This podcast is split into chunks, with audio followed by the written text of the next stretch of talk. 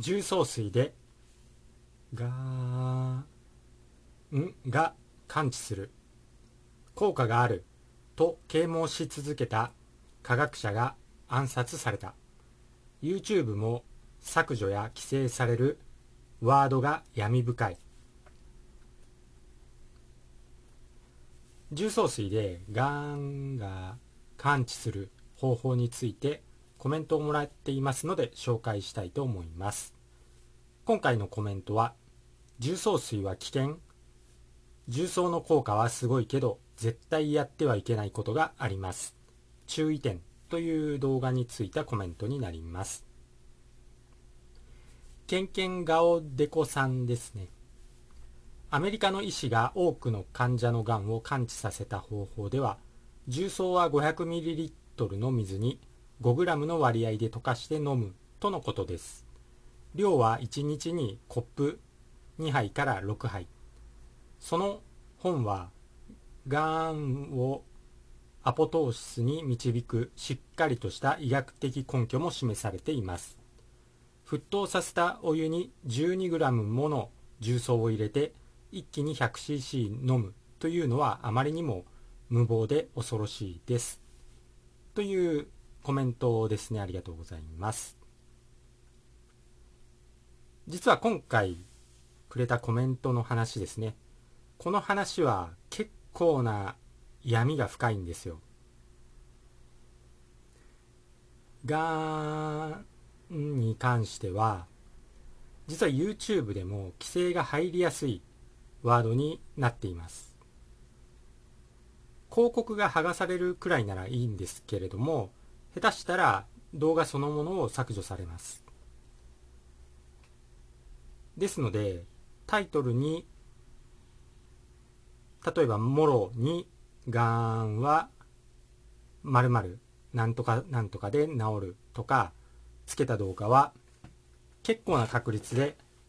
削除されると思います、まあ、もしくは広告がつかないとかになると思います、まあ、私も過去の動画は例えばメープルシロップと重曹を混ぜたやつとかあと宗像医師のリンゴジュースの動画あったんですけれどもあれも規制されましたね。で1個は削除されましたね。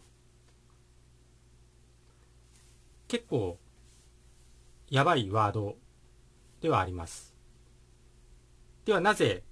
こんな言論統制が敷かれているのか。ここが闇になるんですけれどもそれは抗がん剤が莫大な利益を製薬会社や医療関係者にもたらされるからの可能性が高いのではないかと思われます。そして全てのがんが重曹で治るということを発見して発表し続けたイタリアの科学者が暗殺されているようです。現にがんっていうのは心筋なので殺菌効果のあるアルカリの重曹で殺菌できてしまうということになります。細菌の塊であるバイオフィルムも重曹がアルカリ効果で破壊してくれます。まあ分かりやすく本当に分かりやすく言えばキッチンのヌメヌメしたの。あれがもうバイオフィルム。細菌の塊なんです。細菌が増殖してあのキッチン周りあの掃除しないとヌメヌメしてくるんであれ全部細菌なんですよ。でヌメヌメしてコロニーとか作ってバイオフィルム形成しますんででそれを取るのに重曹水できれいになりますよね。まあそれと同じですね。しかもこの重曹に関しては1000年前のインドの書物にもがんはアルカリが有効であるということが書いてあるそうです、まあ、この科学者というか医者というかシモンチーニで検索してみてください。2009年くらいからずっと言ってますね重曹がいいっていうこと。そして迫害されて暗殺されました。それまでずっとずっと重曹を推奨してきました。最近ようやく重曹っていうのが広まりつつあるのかなと思います。もうここ最近ですよね。だから本当に2009年なんて誰も重曹なんかにもう見向きもしてなかったと思います。そして私のコミュニティでは数年前ですね、まあ、ようやく糖尿病の人とかですね。健康マニアの方が重曹に興味を持ってぼちぼち始めていったっていうくらいの認知度でした、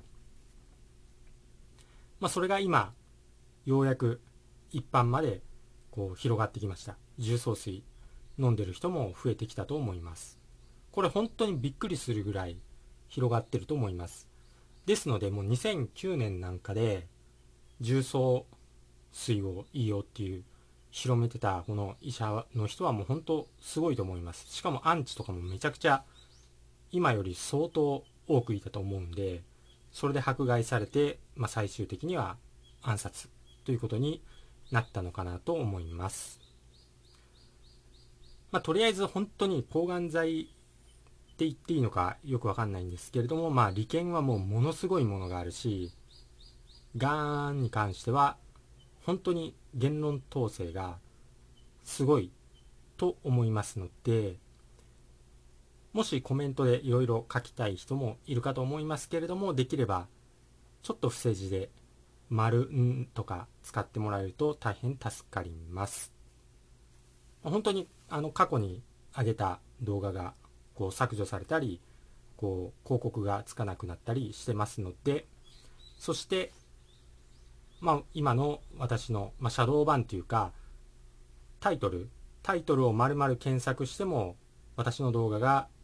表示されないという事態になってますんで、できれば伏せ字でお願いします。そして重曹の飲み方なんですけれども、お腹に何も入れない時に重曹水を飲むことによって、一番のメリットは、その、まあ、さっきもキッチンのバイオフィルムがアルカリで取れるって言ったように、腸、腸管とか喉とか、こう、胃とか腸とかのこう表面の細菌ですね。それの殺菌ができるアルカリ殺菌できるっていうのが重曹水の最大のメリットになるかなと思いますですのでまあクエン酸混ぜると効果がなくなるとかこういう人がいるんですけれども確かにアルカリが中和するので粘膜とかこう管管とかあと血管とかのアルカリ殺菌効果は薄れるんですけれどもメリットもあるんですよ。クエン酸混ぜるとクエン酸と重曹を混ぜると体内に吸収されやすくなりますので体内殺菌体内除菌にはこう効果がありますんでクエン酸重曹水も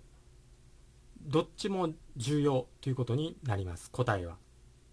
本当によくもらう質問なんですよ。重曹水もクエン酸混ぜるのか混ぜないのかっていうのは本当にたくさんコメントつくんですがどちらも重要どちらも飲んだ方がいいというのが正解になります。あとはせっかく美味しくもない重曹水を飲んでアルカリ殺菌しているのに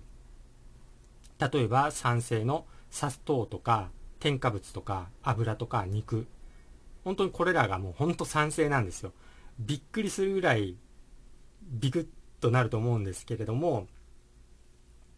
こう世にはびこってる食べ物っていうのは酸性なんですよ。砂糖添加物油肉。酸性なんですよこれ。びっくりするほどこう大々的に食べさせられてるものが全部酸性の食べ物ばかりになりますのでこういう酸性のものばっかり食べてたらもうほんと焼け石に水にしかなりませんのでこれらの食事ばかりをせずにアルカリの食べ物野菜果物を食べましょう。そしてこの砂糖添加物油肉こういうものばっかり食べてる人がカンジダがもう心筋もどんどん増殖してアトピーとか、まあ、ガーンとかいろいろ糖尿病いろんなものになっていきますんで野菜果物のアルカリのものを食べましょう。ただし酢とか蜂蜜梅干しに関しては一応これ酸性なんですよ。ですけど消化されるとアルカリになる食べ物ですので酢と蜂蜜梅干しに関してはもうガンガン食べてください。めちゃくちゃいいです。だからまあ例えば重曹水に蜂蜜混ぜる人もいますけど全然いいと思いますしあでもちょっと酸性が混ざるんで良くないですね。重曹水は重曹水だけで飲んだ方が殺菌の面に関してはいいかなと思います。ということでこの酢蜂蜜梅干しクエン酸。これ一応表面上は酸性なんですけれども体内で消化されるとアルカリになるものですので積極的に摂るといいと思います。一応酸性殺菌っていうのもありますのでだからアルカリ殺菌もいいんですけれどもプラスアルファ酸性殺菌っていうのもいいんですよ。だ両方の効果がどっちにも強い菌がいたりするんで悪玉菌が。それの殺菌ができるんでいろいろ試してみるといいかなと思います。特にアトピーとかだったらやっぱり殺菌系が重要になるのでアルカリ殺菌だけであんまりうまくいかなかったら酸性殺菌。まあ例えばマヌカハニーとか梅干しとか酢とかもかなりいいと思いますまあこれはもういろいろ試すっていうことになります。ですので、まあ、例えば重曹に関してだと、アンチもものすごいいると思います。まあ、2009年とかのその時の比べたらもうだいぶ減ってると思うんですけれども、かなり今でも重曹は良くないっていう勢力がいますが、まあ、そういうのに惑わされず自分の体で試すとそれがいいかなと思います。まあ、どっちにしろ重曹水飲んだ人のコメントとか体験談はものすごいこう体調が良くなったっていうのばかりだと思いますんでで自分でも飲んでみればわかると思いますただあの沸騰して重曹をすると炭酸ナトリウムっていう強アルカリになりますのでちょっと注意が必要になりますそれはまあ過去の今回の下の概要欄に貼っておく動画も聞いておいてくださいということで、今回の話は終わります。最後まで聞いていただいてありがとうございました。今回の話が参考になったよという人はぜひ高評価、グッドボタンをポチッと押しておいてください。よろしくお願いいたします。では、私がトレーニング中につぶやいている言葉を紹介して終わります。幸せに満たされ、幸せが溢れてくる。幸せに満たす。幸せにしていただいて本当にありがとうございます。豊かさに恵まれ、豊かさが溢れてくる、豊かにしていただいて本当にありがとうございます。強運に恵まれ、やることなすことすべてうまくいく。強運にしていただいて本当にありがとうございます。新しい細胞がどんどん生まれ、どんどん健康になる。健康にしていただいて本当にありがとうございます。足のつま先から指のつま先、頭のてっぺんまで、すべての細胞さん、本当にありがとうございます。それではまた次回お会いしましょう。チャンネル登録とメンバーシップ登録よろしくお願いします。それでは。